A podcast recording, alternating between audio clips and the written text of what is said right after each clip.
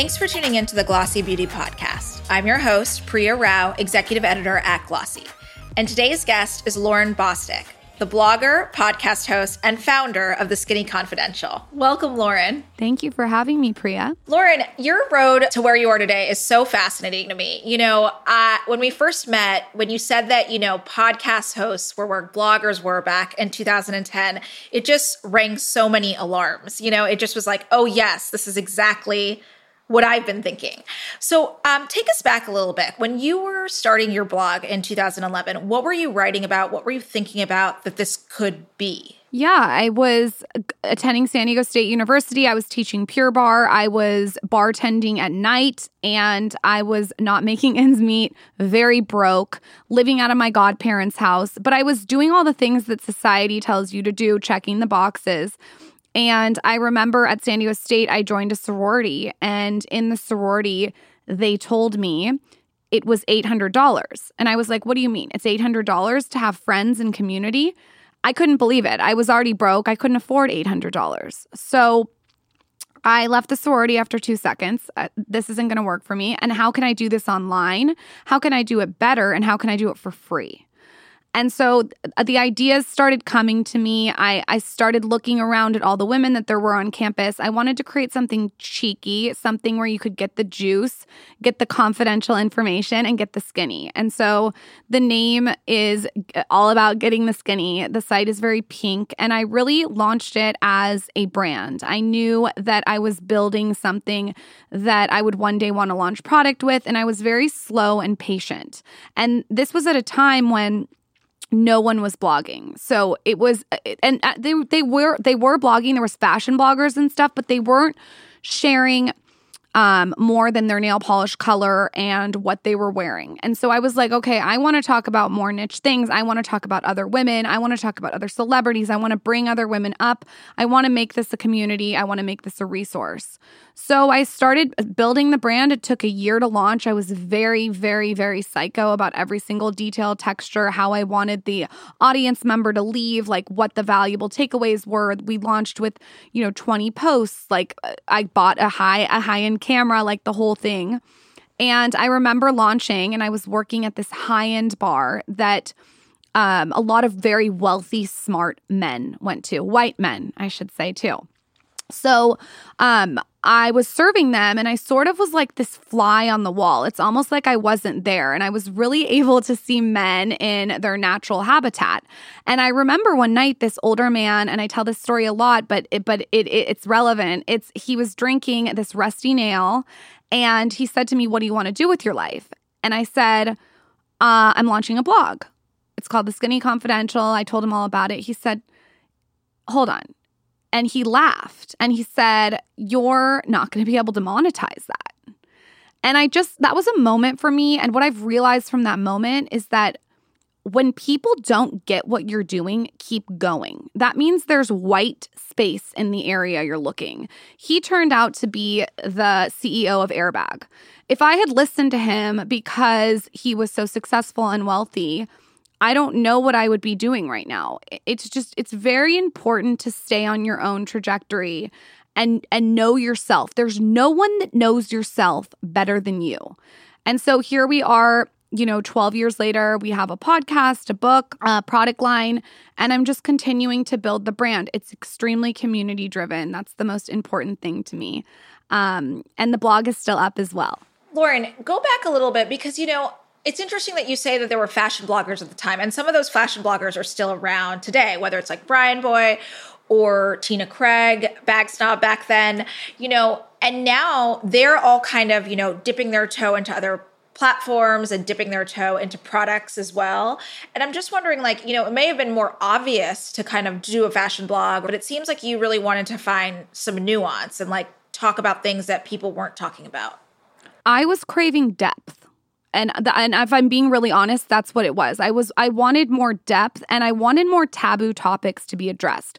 So out of the gates, I was talking about um, my boob job, and and you can say, oh, that's not depth, that's vapid, that's beauty, but it was sharing these behind the scenes things that people weren't talking about. And then I would talk about death. I would talk about grief. I would talk about suicide, birth control Um, and then I would also talk about how I was modifying my taco at Rubio's. So it was a medley. It's like a, a Chex Mix bag of a bunch of different things.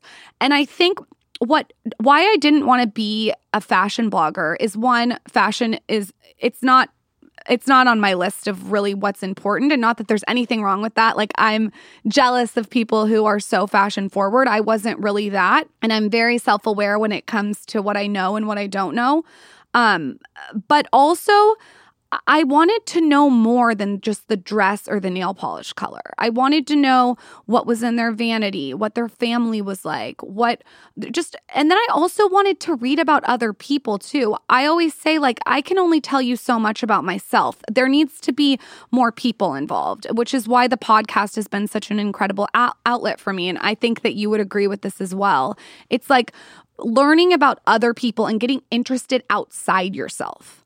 Um, and that's the place that I came from when I started a blog is what else is out there and how can I really make this a full 360 resource. How long did you do the blog before you launched the podcast? I did the blog, and I should just say this for three years without making one dime. I did it for seven days a week. Finally, after three years, I started monetizing it.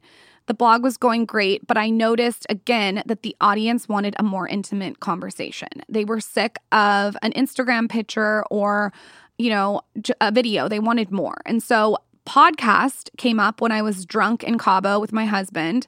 He's like, let's launch a podcast. This is five years ago.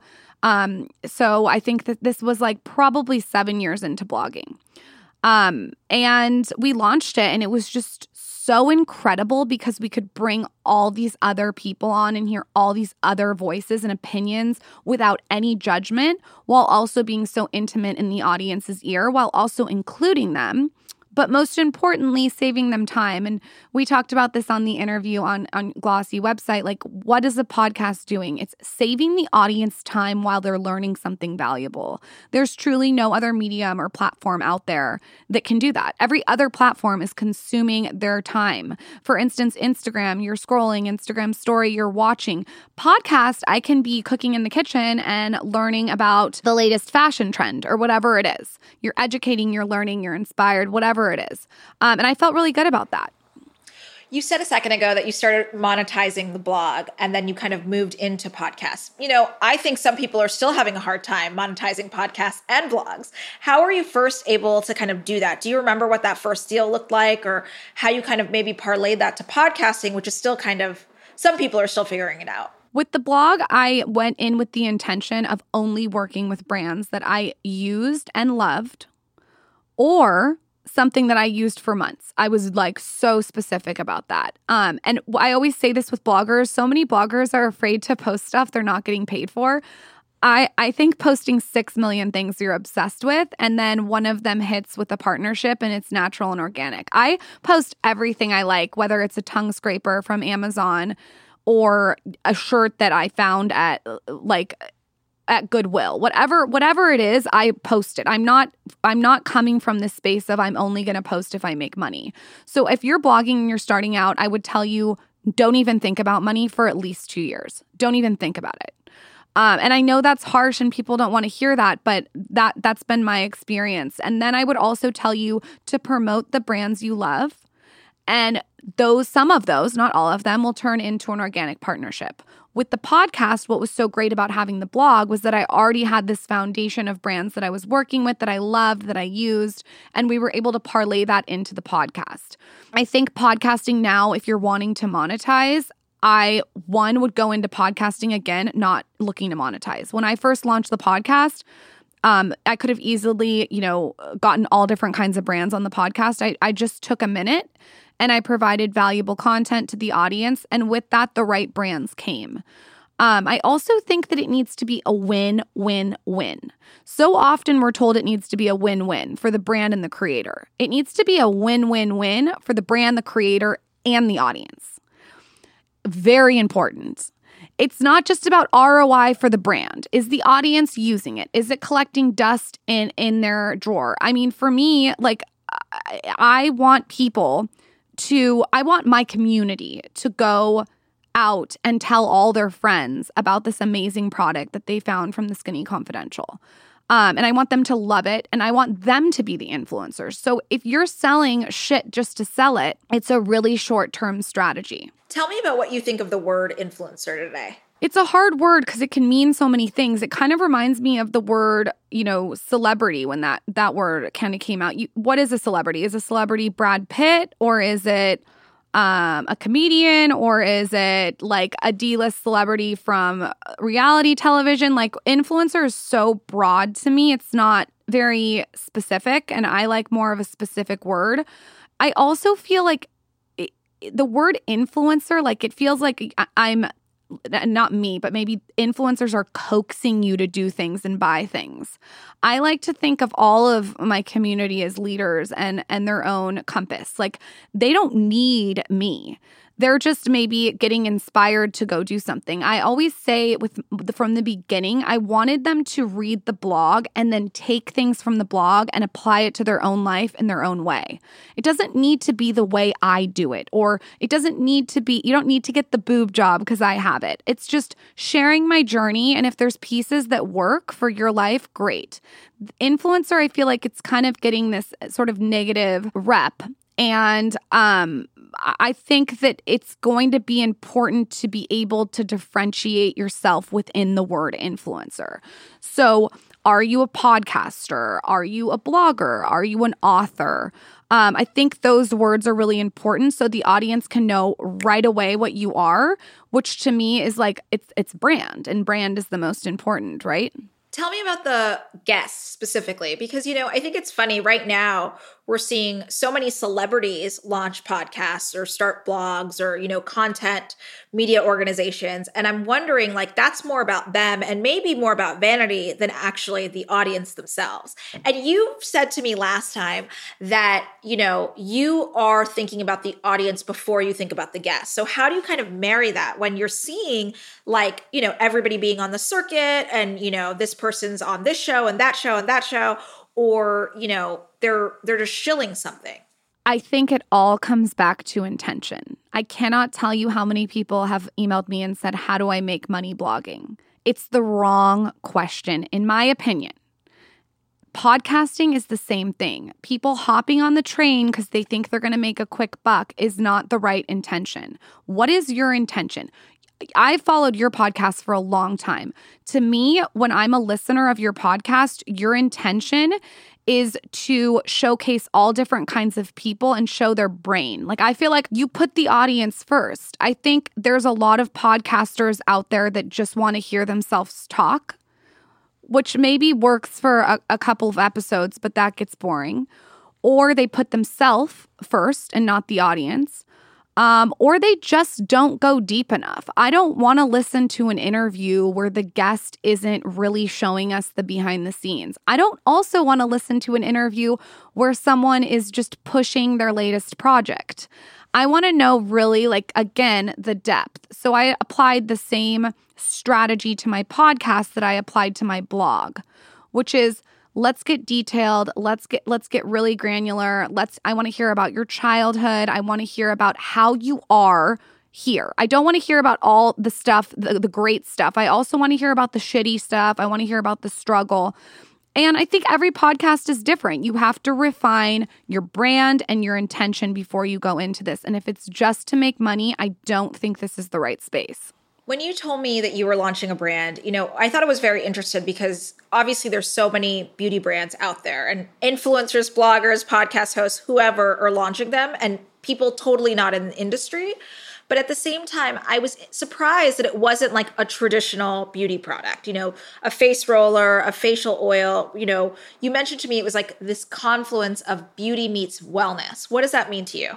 So for me, it had to be something that made sense to the story. I didn't want to white label it at all. It had to be something I created out of my head. I wanted to make sure I involved the audience and I wanted it to make sense to what I'm doing. People are like, "Why don't you launch launch makeup?" I don't do my own makeup. I don't I don't enjoy doing my own makeup. I'm not just going to launch something to launch it. With this, I had horrific, horrible jaw surgery where I had a 16 hour surgery and was swollen my entire face for what I thought would be a month, and it ended up being three years. So I became a practitioner of swelling. I tried every single thing you can possibly think of from jumping on a trampoline to sleeping upright to every single swelling situation that you could get on the market. And nothing worked besides facial manipulation with ice. And so I remember going on as a blogger and someone who's supposed to be a resource and looking for something I could share with my community to fight inflammation. And this is years and years ago. I searched jaw ice um like surgery and up comes an ice roller. So I buy it and it comes. It's so shitty. It's pa- it's packaged bad. It's gross, but it worked. The only thing that didn't work is it didn't hold cold. And I was so swollen that I needed something that held cold. I needed something sturdy, but I also wanted something cute. And so again, I just started noticing that I wasn't the only one that was puffy. We're waking up with a hungover face. Our eyes are puffy. If we sleep wrong, we're puffy. No one is talking about facial bloat. They're talking about hyperpigmentation and wrinkles and Uh, you know, masking and all these different things, but no one's addressing the first problem that should be addressed, which is the contour of the face. I will see makeup artists put skincare like moisturizer on and then start their makeup, and I'm like, I could never do that. I have to give my face some kind of facial manipulation before I even put product on it. So for me, it was like all these beauty people were, were walking through the door and the side door, and I wanted to come down the fucking chimney. I wanted to come down with a different, a different perspective and something that I felt no one was focusing on. So the the tagline is here to micromanage facial bloat. And that's what it's about, getting the contour, lifting the face. would you say that you know this is something that your audience specifically wanted? Like you know because it seems like this is almost something that most makeup artists most beauty insiders are not thinking of. So what did your audience think about it? Well, first, I think people aren't thinking about it because people weren't as, uh, uh, like, the swelling experience I had was so gnarly. And then I started to notice how I was swollen even when the surgery like had been over for years. So I think that's why I became obsessed with swelling.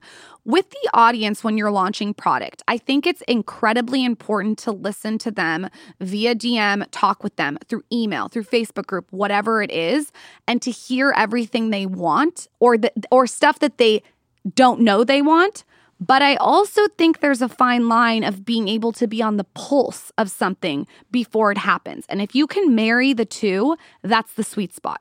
You want to be able to be on the pulse ahead of it, avant garde, but also listening to the audience at the same time. And so that's what I really tried to do. I tried to marry those two things. I knew it was something that people were struggling with. Maybe they didn't even know they were struggling with it. And after they would use this, tool and they would use this Ice Queen oil, it would tighten the skin and they would feel better but I also listen to them, if that makes sense. What was the reaction like when you launched the actual product itself? Because, you know, you did it on your own D2C site, you didn't go through a middleman. You know, there are other ice rollers on the market, but, you know, it really seems to check all the boxes for your woman, for your girl. Totally. The the reaction was incredible. My audience has created more content than I could ever ask any influencer to create. That was another thing. I didn't send influencer box PR packages out at first. I haven't sent them out yet. Like I wanted the audience to get their hands on it first. There's nothing worse as as a community member when you're watching all these bloggers and celebrities open mail and you can't get it. That's that's how I think it felt for me when all these fashion bloggers were launching. It was like they were all at fashion week and doing all these things that 99.9% of people weren't able to do.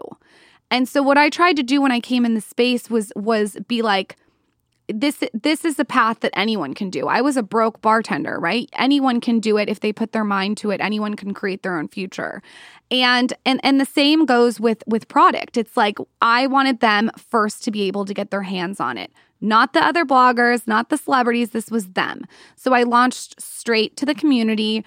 Um, we did three times what we thought we were going to do. We we totally went over our projections. The audience went crazy and the content like I said they created the Instagram stories, the Instagrams has truly been amazing. And I think when as an as a blogger or an influencer as a podcaster, when you start thinking of your audience as the influencer and not yourself, things change. It'll change the game because they are the influencer. I can tell you there's there's micro influencers out there that have a 100 to a 1000 followers that I think will sell more than someone who has a million followers. And that's the conversations that need to be had right now. Just because someone has that many followers doesn't mean the ROI is as good as someone who's more micro.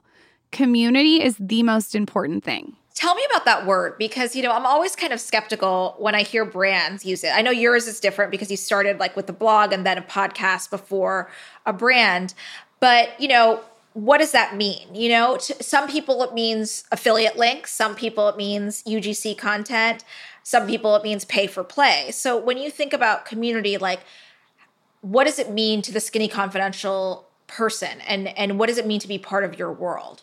Yeah, I think for me it was about connecting all of them. Um, you know, I did a Facebook group where I I opened it up and connected everyone in this Facebook group. It grew to 60,000 women. There were skinny confidential meetups all over the world. Nothing to do with Lauryn Evarts. It's this brand is that's why I didn't name it like Lauren Lauryn Evarts Bosstick.com. It's it's it's not not it's not to do with me in fact, when they went out, I bet you they didn't even talk about me. It was about them connecting with each other and meeting up. I did have to shut the Facebook group down because of where we are in the world right now. It just got too heavy. And you mentioned it earlier. My brand is about beauty and wellness. And I mentioned this earlier. I'm very self aware to stay in my own lane. My site, we're not talking about, you know, politics or religion. It's it's very much beauty and wellness and entrepreneurial focused. Um, and so what we did with that is I tried to sort of move people to Instagram. And so through that, I, that means responding to DMs every single day. I send voice notes to my audience at least 30 times a day.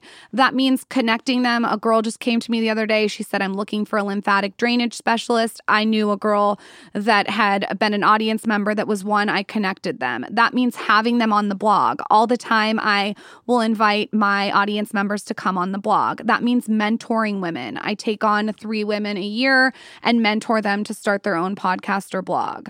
Uh, it just means connecting people and also not taking the word you out of the qu- equation. Like, I'm so happy if I hear I heard the other day a Skinny Confidential reader met someone through Instagram that was a Skinny Confidential reader and now they're roommates. That kind of stuff just like gets me off. Tell me about the brand specifically because, you know, I, I can say this, I think. Um, you know, I, I didn't cover beauty before just about like four years ago. I was in the fashion world, I was covering luxury and lifestyle. And the beauty world is really kind of hard to break into, I think. If, and people don't necessarily take you seriously unless you maybe have the credentials. So I'm wondering what the reaction has been for you. Like, is that part of the reason why maybe you did want to do D2C, that you wanted to own it all versus partnering with like a retailer or another influencer or any of that is just like you know, it is kind of a cliquey environment. I think that it goes back to when that that airbag guy said that to me. I I truly understand that it's cliquey, but I want to disrupt it. And that's exactly what I'm going to do. I am not an expert. I do not claim to be an expert. I am a practitioner of beauty. I am someone who's tried every product. I've been able to talk to some incredible people my book that I put together has 120 influencers, celebrities that I got to interview, but I am not the expert and I'm not pretending to be. I think that I want to show women that you can be a bartender and be broke and you can go disrupt a space that's cliquey. And it lends so perfect to what we talked about before with fashion blogging. Before the fashion community was was so cliquey. I think things are changing a little bit. Maybe that's attributed to COVID, I don't know. But I think that if if you continue to play by the rules of what that space thinks, it's boring and nothing will change. And so I told you this on my interview like I want to come in as the Howard Stern of beauty. I want to shake it up. I think this industry is incredibly conservative. Um, and I think there's space for for silly fun. Like it doesn't have to be so serious. And someone who's done an incredible job of that is Patrick Starr. The way he's come into the beauty space is amazing. And I think also the, the whole credentials thing, I think that is going to start to change too. I think there's going to be a lot of conversations about college and and you know what society again thinks that you should be doing. Um, that are gonna that are gonna start to transpire. I think things are, are are changing and taking a turn, and I mean, for me, like I said, I I am by nature a disruptor and so I think this is the perfect space to do it in. You said last time we talked that you know you always knew that this brand was going to have products. Did you ever have an inkling that it might be something else, or was it always going to be beauty and wellness? And then I guess my second question is I know you have a really robust product pipeline coming up. You have about 20 products coming out. So, what else are you going to see in this space? Yeah, I always knew that there would be a product, but I didn't know what the product was until the audience guided me there. Like I had to see uh, like when I kept talking about my swelling and hundreds of women would DM me and then thousands of women would email me tips for swelling. I was like there is something here. There is this is a category that has not been explored enough. I felt like all the facial rollers were either you know plastic and cheap, like the $10 ice roller I found, or they were like very holistic, very um very grassroots. You know, it was it felt very like spa like. So I wanted to come with like a more flamboyant approach. Um, do you think that women are more empowered to use these devices and and products like in their own home now just because of covid like it almost seems like this is the product for the right time because maybe you're not going out and getting botox or filler or your hair done or whatever but you can do this as whether it's part of self-care or just to look good on on a Zoom call. Yeah, I think this is a great time to launch the brand for what it is, but I've been working on this for 4 years, so it certainly wasn't planned that we would be in our home. I think it's also a tool though that's like so accessible. It's so I use it every single time I get my makeup done. I use it every single time before I do my makeup. I use it in the morning. I use it in the car. I use it at night. Like it's it's such an easy thing to implement. It's not overwhelming and it goes with any product that you have. That that was another thing I noticed that a lot of brands try to capture the whole market. Like they'll do a cleanser and a toner and a this and a that. Like I am totally proud to have my ice roller amongst all of these brands. No one is using, I don't think anymore, one line of everything. Like we're all experimenting with different things. So it felt like it fit nicely into the beauty category uh, with what you were saying about upcoming prod uh, products. Products are coming up. They're products that I've been working on again, probably for the last two years. Uh, I'm so hands on with every single detail from the tone, the color, the font, the box, the packaging, the postcard, the photo shoot, the marketing. I am like a psychomaniac about making sure the details are right. I don't want to slap my label on something just, you know, to make a quick buck. I, I want the audience to love it and then go out and and and talk to their friends about it because like I said, they are the influencer. What do you think that she's missing in her life right now. You know, I mean, obviously, community, which is something that you feel like you've filled and you are filling with these products. But I'm just wondering, like, you know, it seems like you've really been a step ahead of where people were going and where they were finding their sources of information. So, what do you think she still is missing? Uh, product wise? Anything, product or information. Oh, that's a great question. I think that what is missing, and this is maybe not the answer that you want, is taking the tools that you're learning and applying it to your own life. One thing about our podcast is like the whole theme is you can create your own future. And I always say this on our podcast you can listen to as many self help books and podcasts and whatever, but if you're not listening to your intuition and you're not actually executing, then you're just going to be a student, right? Like a forever student. So, what I would say that anyone's missing is that taking all the tools that they're seeing online or reading about or hearing via Audible and actually executing on it. I think that's the secret sauce. And so, if I can continue to really put that message out there that women can design and create and cultivate the future that they want, I will be so happy. That's like for me with the podcast and the blog, I hope that that's an example. And again, coming into the beauty space when I'm not an expert or I'm not a doctor, like pressing the boundaries and constantly asking why and questioning the status quo, that's what I think is missing a little bit, but I think we're going to see a turn. I liked what you said a second ago that you're a practitioner of beauty because right now I feel like there's like I hear a lot from investors or analysts like we're going to go back to the expert. We're going to go back to the doctor or the esthetician or the makeup artist or the hairstylist. And that's all well and good and that's that might be true or not, but like then where does the power for the end consumer? What is the power the end consumer has? Like if she just wants to do her makeup or, or her hair. And I'm wondering like, you know, nobody's really talking about that. Like how do you talk about that with with your community? Just being like you like beauty, you you have nice hair, like you can do this like are encouraging them to to take chances when it seems like a lot of other brands and companies are kind of telling them the opposite like you Again, need me yeah, yeah, no, that makes total sense. Again, when everyone's doing something, I I've always been one to swing the other way. And I cannot tell you how many white men in suits and investors told me no. They called it uh some someone said I don't get a roller. What does a roller do? And I, I said this in an Instagram caption. He could have used some lymphatic drainage. Like, so what I did is instead of going to these men in suits, I went to really incredible strategic women. So on board with my line, I have some incredible investors. I have Ali Webb from Drybar. I have Sarah Gibson Tunnel from Olive and June, Raina Penchansky from DBA. I have Sarah from the Birds of Papaya, Christine Andrews from Hello Fashion. Um, Emma Grede's coming on as an advisor from Good American and Skims. Um, and there's there's definitely more. I can't think of them all off the top of my head. I could send you the list if you want to if you want to put it in. But um, I have a really incredible team of women who get it. And they all use the product and they understand what the vision is. And I think that you can't let the investor I would not let a white man a white man in suits that's that's an investor tell you where the trajectory of beauty is going. Everyone has the power to, like I said earlier, create your own future. And whatever that looks like, it doesn't have to fit in the box of what someone told you it should be.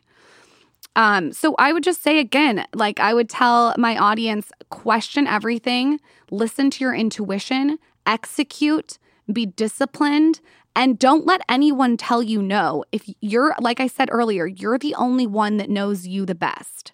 So really hone in on that. What would you say that experience was like? You know, when you were looking for capital, when you were trying to raise money, obviously you had so many different connections and and the the women that you're naming are incredible, but for the lay founder who's starting up on their own, may not have capital to themselves, like how do they go about this? Like what would you say they should do? If you don't have capital, I would tell you to content market first. And what that means is building a platform on social media. Now, if you don't like to be on video, do a podcast. If you don't like to speak, do an Instagram, microblog through Instagram. Again, understand what works for you, whatever that is. And I would pick one of those things and I would go crazy. And let me explain what I mean. So, I I would say like get a handle that's at that Walmart girl. Okay. And all you do on Instagram is showcase Walmart finds. And you microblog on each caption about why this incredible heart pan from Walmart needs to be in your kitchen. And then maybe you start affiliate linking it in your stories for a swipe up, but you're just really concentrating on showing the audience all about the secret finds at Walmart. And then before you know it, you start collaborating with Walmart. They're on to you, they become obsessed with you, you start working with them, doing collaborations. And then 10 years later, you're in Walmart. So have a strategy like that. And when it comes to raising money, what I said before is like get the platform, dial the platform out, speak to an audience, engage the audience, provide value. And then from there, I would start to think about building a product, getting an investor, da da da da da. I think a lot of people just try to get the investor right away because they think raising money deserves a gold medal. And I would say that raising money is an incredibly huge responsibility. My husband just did a big raise for Dear Media, his podcast company. And I can tell you, it is, it is, it's you know stressful it's not like a celebration where you're drinking champagne every day you you have to really really make sure you're you're checking all the boxes so I don't necessarily look at it as an investor as like a gold star. I think that what I would say is start out, build your platform, gain the audience, gain the community, and then think about how you're going to start a line, whether that's with an investor or just out of your garage. I have so many questions on this, Lauryn. You know, first of all, I guess my question for you is that you know, you had done skincare collaborations, you know, with Elemis or It Cosmetics. Why didn't you do skincare? This product line has a lot of skincare in it. It's definitely skin and beauty based, but I just didn't want to go the traditional route of launching you know a balm and um a toner it was just it's it doesn't lend itself to my brand my brand is very um loud like i said flamboyant it's cheeky and like to launch with something that felt too expected wasn't the move for me, which is why it took four years. You know, four years ago, I could have slapped the Skinny Confidential on a cleanser and, you know, I would have been done in six months. Um, but I wanted to create something unique that was not white labeled out of my head, that was beautifully designed, that people wanted on their vanity. And I also could have probably teamed up with with the brands that you just mentioned and and did a full skincare line with them. Um, but I just I, I was really thoughtful and purposeful with with how I did it. And listen, I'm not saying how I did it is perfect. I'm sure there, there's a, a billion ways to skin a cat. Um, I'm just doing what works for the community and for my brand. Well, I guess my question is, you know, skincare is super crowded right now. Makeup brands are trying to get into skincare. Skincare brands are just adding more and more SKUs. Like, and rea- in reality, like it's their best seller that's always going to be number one. So it just seems like, you know, with the roller and whatever other devices you may launch, it seems like, you know, you're adding an extra set of values or an extra like point of differentiation than just your classic skincare line. Is that right? I love that word. I love that word. Um, absolutely. But also, I also think, and I say this often, that not one space is saturated. I hate that word. I think it's a word that, that people give themselves as an excuse not to execute.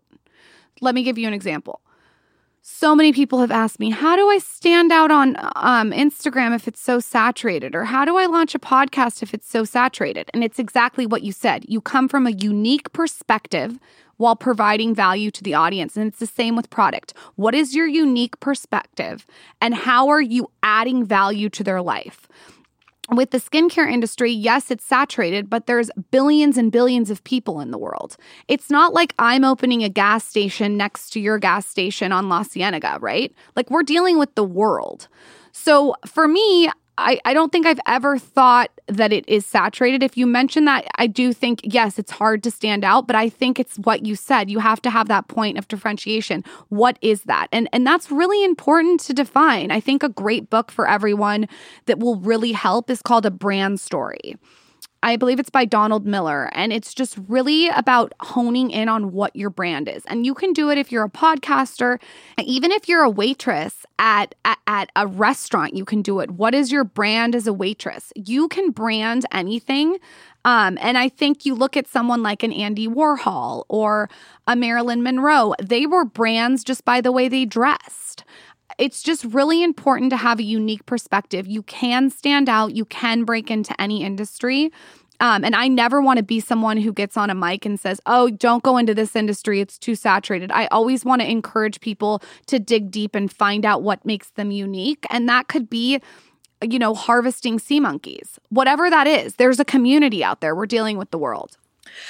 Lauryn, you mentioned platforms a second ago. And, you know, right now we're, I feel like we're in platform saturation, you know, whether it's Clubhouse or TikTok or the live streaming platforms, you know, what are your, what's your take on those? Like, do you think that they're going to have legs? Like, what, where do you think people are really going to be spending their time?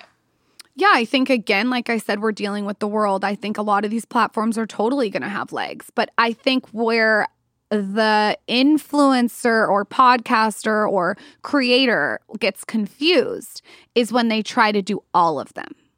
That's where you're going to fuck up. I would say pick, I think of it like an upside down triangle, right? Start with picking the point of what that is. So for me, it was a blog. And it when I launched, I was a health and fitness blog. I talked a lot about health and fitness, mental health, all those kinds of things. I slowly built out and slowly introduced the characters in my life. I always say it's like I I didn't want to have a one night stand where we had sex. I wanted to really make out then i wanted to feel you up you know then like i wanted to go really slow and i think that that's how you should approach platform so you know, if you are really good at podcasting, I would tell you to put out two podcasts a week. If you're more of an Instagrammer, I would tell you to microblog through Instagram. Don't try to do every single platform. You can do anything, but you can't do everything. And there will be a time when when you add more people to a team that you can maybe do more, but I don't try to be great at everything. I really am again self-aware about what's moving the needle, where my community's at, and and and picking the platform that works best for me.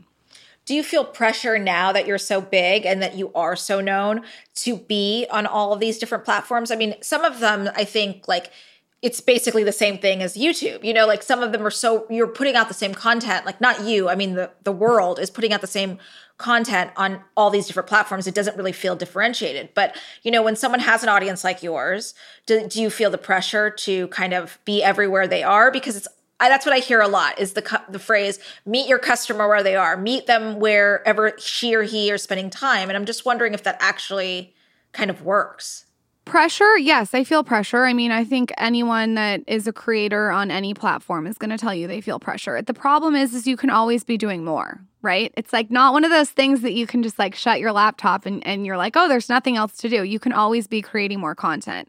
So that pressure is difficult. I've learned how to deal with it a lot better. I have very very strict specific boundaries um that that um I'm kind of a psycho about whether it's getting off Instagram story completely for two days or not checking my email for five days, whatever it is, I, I, have boundaries. So I think that's important. But I think there's again this fine line of making sure you're evolving. So, like, if TikTok is going to be the next Instagram, are you evolving? But also knowing which platform you should be on to start or which knowing which platform you should continue to be on. I think it's it's a very like um fine line. So for me right now I'm I'm like okay, I think I need to start exploring TikTok more, but from my own perspective. I'm not going to be dancing and like singing lip singing like that's not what my audience is going to want from me I, i'm thinking of creating content on tiktok but that's geared towards my audience I'm also not in a rush to hop on every Dick and Harry platform just because, you know, people are telling me it's hot right now. I think again, getting real with yourself for me, my my mothership platform is the podcast. And so that is what I allocate most of my time towards. Um again, self-aware conversation with yourself of what you like and that maybe be as simple as writing down the top 5 platforms that you love and only doing the top 3. Lauryn, why do you think that there haven't been more podcast hosts that have launched product? I think we haven't gotten there yet. I like I told you with the article that you wrote. I love the article. Thank you so much for doing that. Um, I told you that that we are where, and you said this earlier, blogging was in 2000, I would say 11 with podcasts. I think we haven't even began to explore what's going to happen with podcasts. So what's happening is all of the ad dollars from radio is going to podcasting, and radio I think was a two billion dollar business. So, what's the, there's going to be an influx of money into this space. The advertising right now with podcasting is so underrated. If you're a brand, you should be looking into podcast advertising and aligning yourself with podcasters who have the, sort of the same values and missions as you. I also think that podcasters haven't had the chance to launch their own brand yet because they haven't been doing it long enough. Like, I could see in two years and maybe a year, whatever it is, you having like a full line. Um, and I could see like the Bitch Bible having a full line, right? There's so many podcasters that I look to. Joe Rogan, like I think he's gonna launch, you know, protein powder or supplements or whatever it is. I just think that we're we haven't seen what podcasters are capable yet. It hasn't even nicked the surface. Do you think that it's harder for maybe a beauty audience to get that because they're so used to saying like, "Oh, beauty's visual. It has to be on YouTube. It has to be before and after." You don't get any of that with like I mean, I don't know if any of my listeners even know what I look like, you know? So, do you think it's just been harder for like maybe beauty podcasts or or hosts or brands to understand that? Yeah, again, I think it I think that's one way to look at it, but I try to look at it from a place of abundance where you can again disrupt the space. Like why why who says we can't whenever people say they said this or they said that or it's known this, I always am trying to question why. And with the beauty wellness brand that I just launched, I think one of the best spaces for us to talk about it has been on the podcast which is crazy. You wouldn't think that, but it, it has been one of the the best ways to translate. Um, but again, I also didn't train my audience to watch me doing my beauty routine on makeup. That's not, that's, or uh, my beauty routine on skin. That's not where they went to consume my skincare content. They went to my blog or my podcast to listen to Dr. Dennis Gross or Georgia Louise or Barbara Sturm or for me to just talk about my skincare routine. I mean, there's been multiple times I just talk about it. So I think um, that podcast is a really great outlet to do any kind of brand as long as you're able to communicate it effectively to the customer. Last question for you, Lauryn, and this is kind of more personal, but you know, you recently moved to LA to what from LA to one of my favorite places, Austin, where I got married and where I went to college. But I'm wondering, you know, what the creator space and is like there versus LA because you know we all have our impressions of LA. We've all been there and kind of know what the celebrity scene is like. But for you, you know, Austin seems to be like, you know, the next big thing for a lot of people. What that's been like. To be dead honest with you, I do I do no networking. I that's horrible. I wrote a blog post on it and why I don't network. I have always felt like I've always felt like it's a lily pad. In LA, I would remember I would go to a networking event and people would be like looking over my shoulder to see who was behind me. And I was just like a lily pad. And so it's never been something that I've put a, a big emphasis on. And I say the way that I've networked is through my podcast. So the guests that I've been able to have on and talk with have been so valuable. I've met so many friends, so many cool, interesting people that I still keep in touch with you and I met, like you're going to come on our podcast, like you, you just meet really great cool people. And it's not about followers for us. It's not about how well known you are. It's about do you have an interesting story to tell? And are you an effective communicator? And so I think with Austin, I have I've really taken Austin as a balance to LA. When I'm in LA, I'm on, I'm podcasting, I'm in studio, I'm, you know, doing 3 podcasts a day. I'm I'm doing all the things that I need to be doing in LA and then I come to Austin for peace of mind. So there's no there's no like creator dinners here for me. I, I look at this as a time to spend time with my family and my daughter, um, have really nice dinners, cook. You know, I took her on an hour walk today outside in her stroller, which is in our area in LA. I couldn't have done that that easy. So I, I just really try to look at LA and Austin as like um just it's it, they're different. It's a balance. And so if I got invited to a bunch of creator events in Austin, I probably to be honest wouldn't go. And it's not cuz I'm not interested in meeting other creators. I just think that I, Austin represents something different to me than what LA represents. That's so good to hear because I'm so afraid when I saw that they were building a Soho house in Austin, I was really afraid. I was like, please no, please don't do that. Lauryn, it was so great having you today. Thank you so much for being here. Thank you so much for having me on. I can't wait to have you on our podcast. Thank you so much for listening to the Glossy Beauty Podcast. Tune in next week for another episode. And of course, that means if you haven't subscribed, please hit that button.